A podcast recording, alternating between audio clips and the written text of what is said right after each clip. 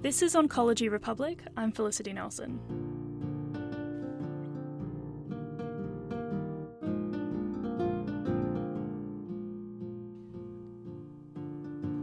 In early February, cancer researchers and oncologists were once again gathered in the seaside town of Lorne on the Great Ocean Road of Victoria to discuss developments in immuno-oncology, GI cancer, cancer cell biology, stem cells, genomics, and cancer cell signalling.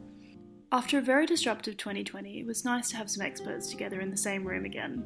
The Lorne Cancer Conference was co convened by Professor Mark Shackleton, the Director of Oncology at Alfred Health, and a Professor of Oncology in the Department of Medicine at Monash University.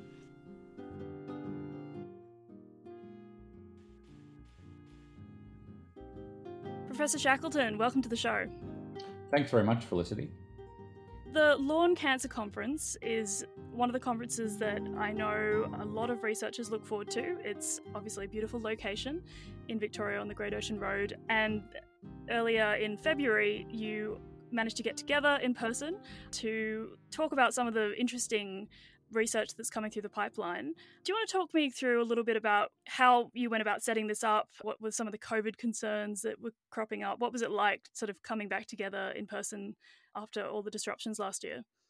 Yeah, it's a great question. So, the Lorne Cancer Conference is really an iconic event in the Australian medical research calendar. It's been running for over 30 years, uh, always attracts really top-notch speakers from around the country and particularly from around the world. I mean, it's you know kind of known as a place where you can go and end up standing next to the bar with a Nobel laureate um, and uh, you know, talking uh, talking about science. So it's um, uh, it's it's it's really a great event and uh, and has its main focus around sort of basic and translational cancer sciences, although increasingly is including talks from clinician researchers uh, and even the presentation of clinical trial data. So it's really a, a kind of a smorgasbord feast uh, for those of us who are interested in um, cancer uh, and the outcomes of patients and the developments in science that are coming up through the pipeline.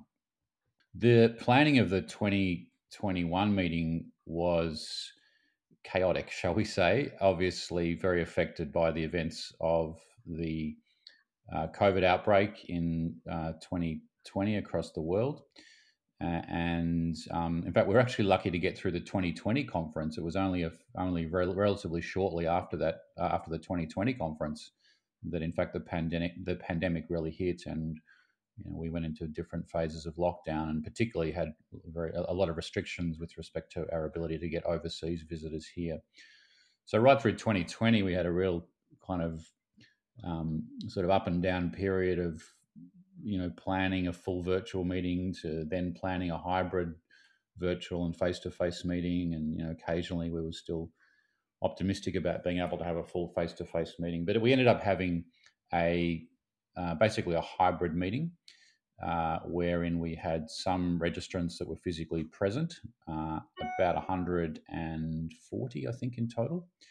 We had uh, well in excess of 200 additional registrants that were uh, participating virtually uh, and used a very cool and easy to use online platform uh, that uh, enabled the sessions to go ahead using that. So we essentially had, you know, registrants and viewers that were either face to face or virtual, but it also went back the other way. We were also able to have speakers that were either that, that they that they either talked face to face or they talked live virtually um, or they talked or they talked virtually via pre-recorded presentations uh, and they even and, and then they included uh, the potential for live engagement so you know our first speaker you know dialed in from the east coast of the us uh, gave a pre-recorded talk um, but then was able to answer questions live uh, of the audience, uh, which was uh, which was which was really cool. And it was amazing how quickly the whole group really settled into that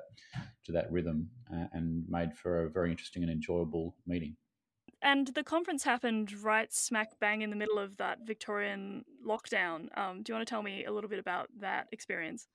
Yeah, it was pretty pretty crazy. So, you know, having put all this uh, effort and time into developing a hybrid meeting format uh, and having about 140 people uh, physically present at the meeting, which was you know great to physically interact with people after so long. Uh, it got pretty crazy there because on the so the meeting goes from Thursday through to Saturday, and we were halfway through the Friday program. Um, and as the convener, I was you know, conscious that uh, that there was going to be an announcement by the premier potentially to put the state back into lockdown, which of course then literally happened uh, just at the end of the last session of the Friday on, on, on the Friday morning. Uh, and so I had to get up and announce that the meeting was going to switch to uh, fully virtual, which was that which was our contingency plan, but we had to very rapidly enact that. So we we basically cancelled the Friday afternoon program and then and then transferred the vast vast majority of those talks onto the Saturday uh, and spent the rest of the afternoon on Friday uh, rapidly, as quickly as possible, trying to evacuate the 140 face to face registrants that were present in Lorne. It was particularly dramatic for the interstate visitors because they had to get back across the border uh, either via plane or many, in fact, drove uh, before midnight. Uh, so you know, so there were you know particularly registrants from South Australia as well as New South Wales that I was sort of last seen hurtling towards the border, trying to get into the queue to get across uh, before midnight. But thankfully, uh, they all they all made it. Uh, the meeting then relaunched uh, early on Saturday morning, and we had a great virtual. We, we had a great day of virtual talks to close out the meeting all of Saturday. And what were some of your favorite sessions and why were they so interesting?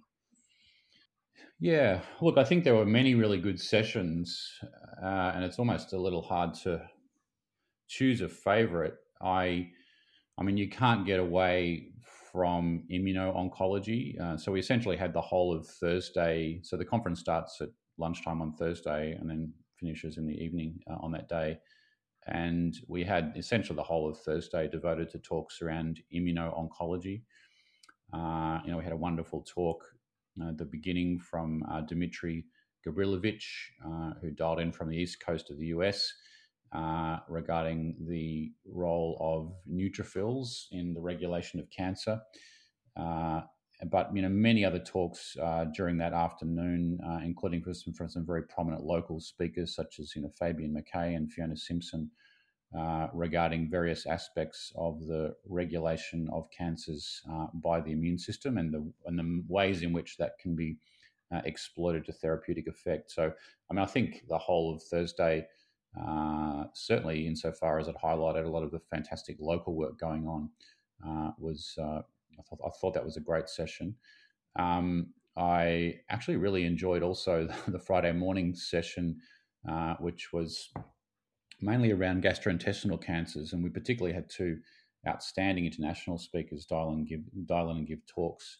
Uh, Dave Tuveson uh, from Cold Spring Harbor, uh, Harbor uh, as well as Mara Sherman, who both gave you know really just outstanding talks on pancreas cancer, which is obviously one of the most difficult to treat cancers of all, and some there's some seriously exciting uh, work coming through that field.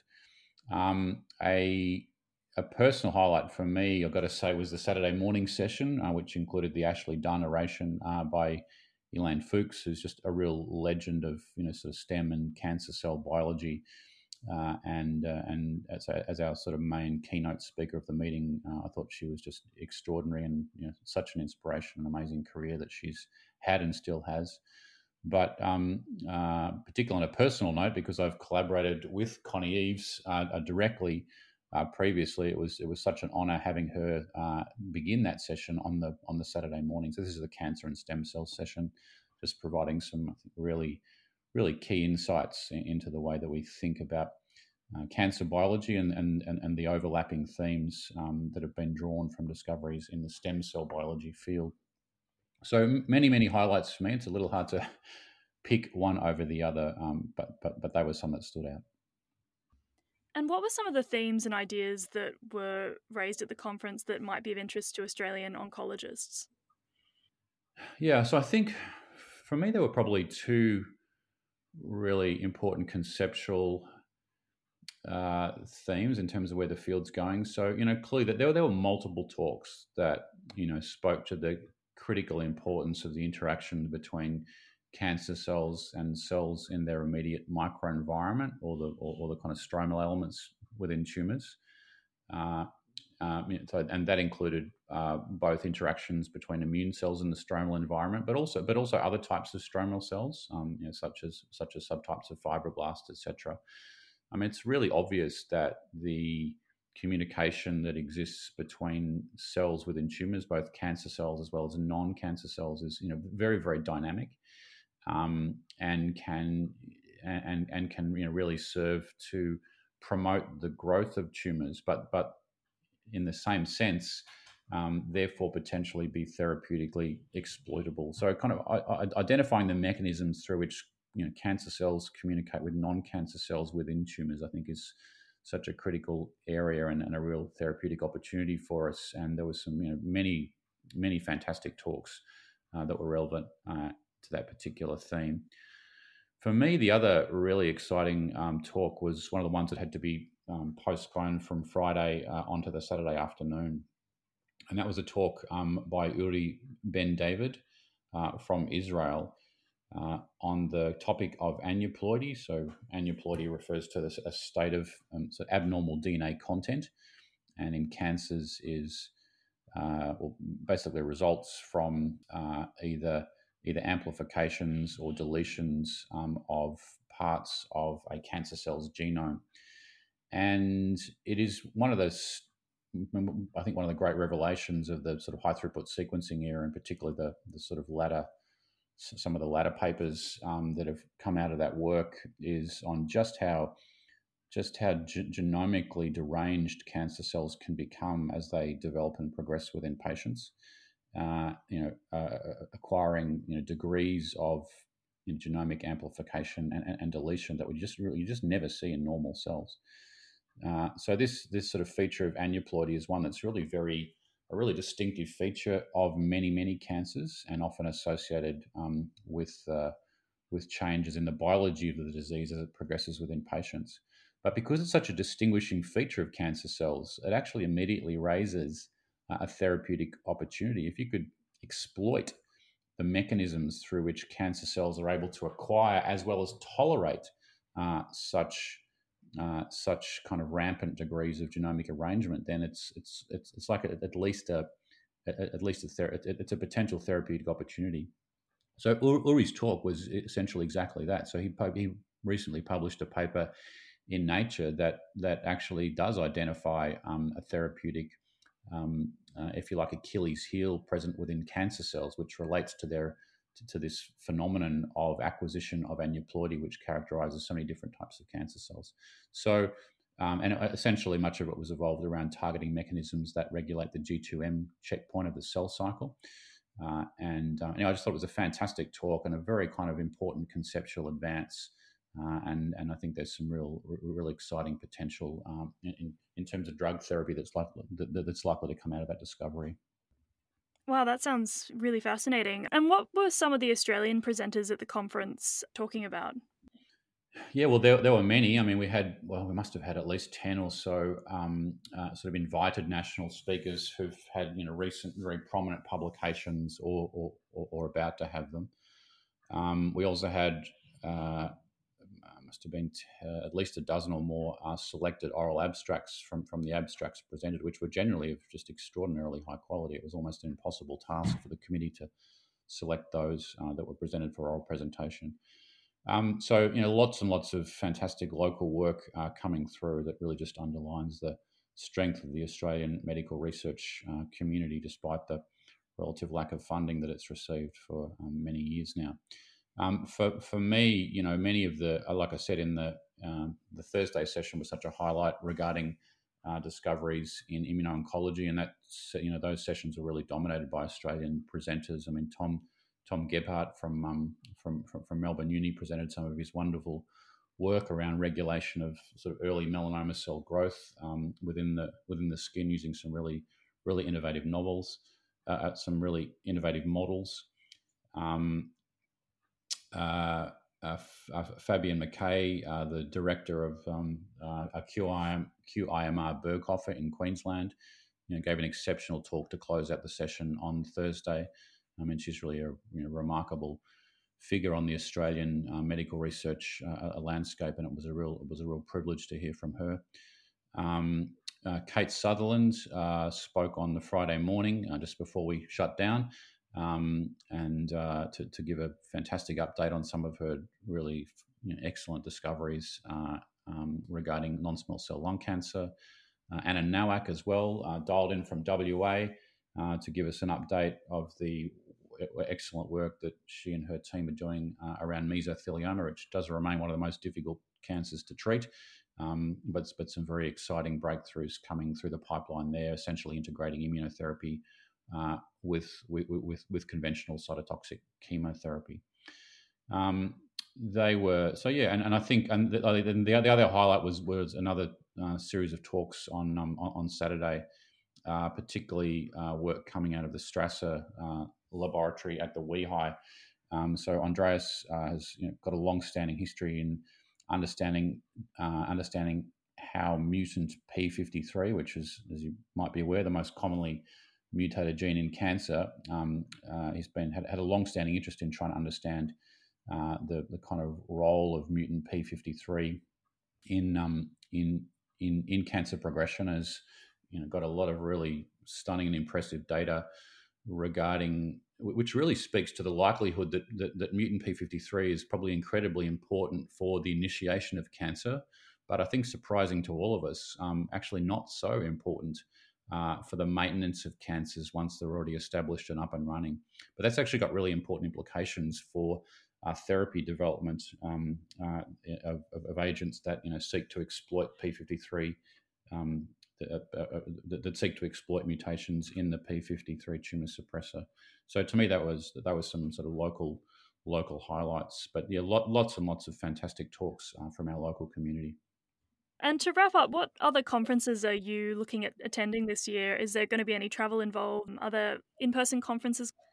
Uh, look, it's hard to know at this stage. I think no one's really committing. Um, so I'm pretty involved with with an organisation called uh, Melanoma and Skin Cancer Trials, which is the national cooperative uh, group in uh, melanoma and skin cancer clinical trials uh, nationally. And so we've got a conference that we're organising uh, around uveal melanoma. It's slated for May. It's going to be a national conference with uh, we think fairly fairly fairly substantial international engagement at the moment we're you know looking at options for that but you know, probably most likely that's going to be a hybrid format i think um, and possibly even might end up being 100% virtual still um, i mean the other big event on the on, on the national melanoma landscape um, is, is, is the australian melanoma conference which had to be cancelled in 2020 but it's hopefully going to be present uh, hopefully going to be occurring up in sydney uh, later in the year and we certainly hope that that will be a full face-to-face meeting um, but i think it's sort of too early to tell i think at the end of the day as, as a conference organizer at the moment, you, you really got to plan for all options. So, you know, we all kind of prefer to get together face to face because it provides for, I think, far more dynamic uh, and, and, and productive interactions between registrants. But, you know, the truth is, um, we, uh, as you plan for face to face, you've also got to also plan to have a substantial virtual component of the program, certainly to enable international uh, speakers to dial in because I just don't think any time this year we're going to be uh, in, uh, you know, uh, that we're going to be having or able to invite international speakers to our conferences locally here in Australia.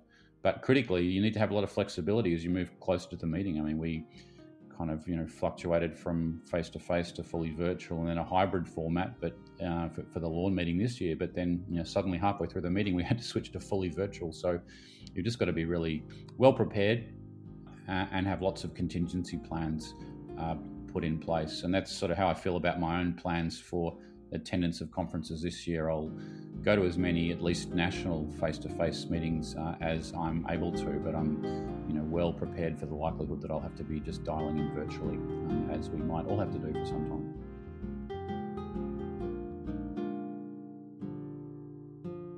Professor shackleton thank you so much. Great felicity. Thanks for your time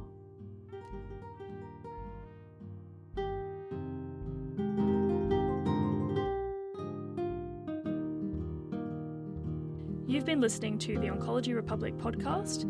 You can subscribe on iTunes or Spotify or read more on our website, oncologyrepublic.com.au.